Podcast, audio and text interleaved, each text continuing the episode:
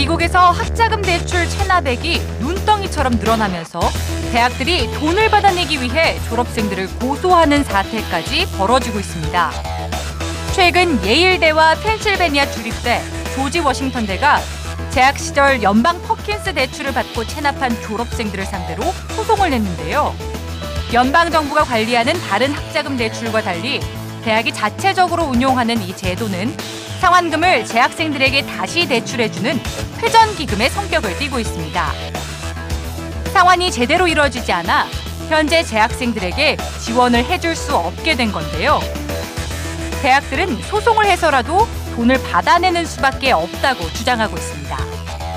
퍼킨스 대출의 체납액은 지난 2011년 6월까지 총 9억 6,400만 달러, 우리 돈으로 약 1조 500억 원으로 5년 전보다 20% 늘어났습니다.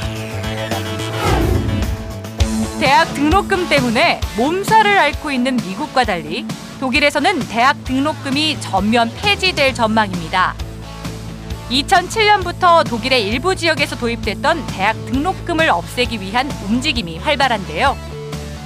현재 등록금을 받고 있는 두 개 주 가운데 한 곳인 리더작센주는 대학 등록금 폐지 절차를 밟을 것이라는 전망이 나오고 있습니다. 바이에른주에서도 등록금을 없애기 위한 국민청원이 성공적으로 진행되고 있는데요.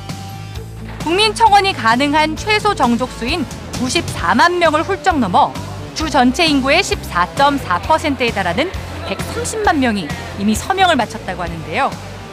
독일은 1970년 이후 대학 등록금을 잇따라 폐지했다가 2007년 7개 주에서 다시 도입을 시도했고 현재는 2개 주에서만 한 학기에 500유로, 우리 돈으로 약 70만 원 정도를 받고 있습니다.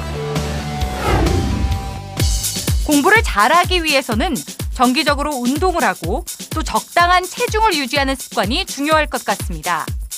어린 시절 비만했거나 운동이 부족했던 학생들이 상급 학교에 진학할 때 또래 학생보다 학업 성적이 낮을 확률이 높다는 연구 결과가 나왔습니다. 핀란드에서 아동 8,000명을 대상으로 한 이 연구에 따르면 운동을 거의 하지 않고 비만 체형을 가진 아동들이 대부분 저조한 학교 성적을 기록했는데요.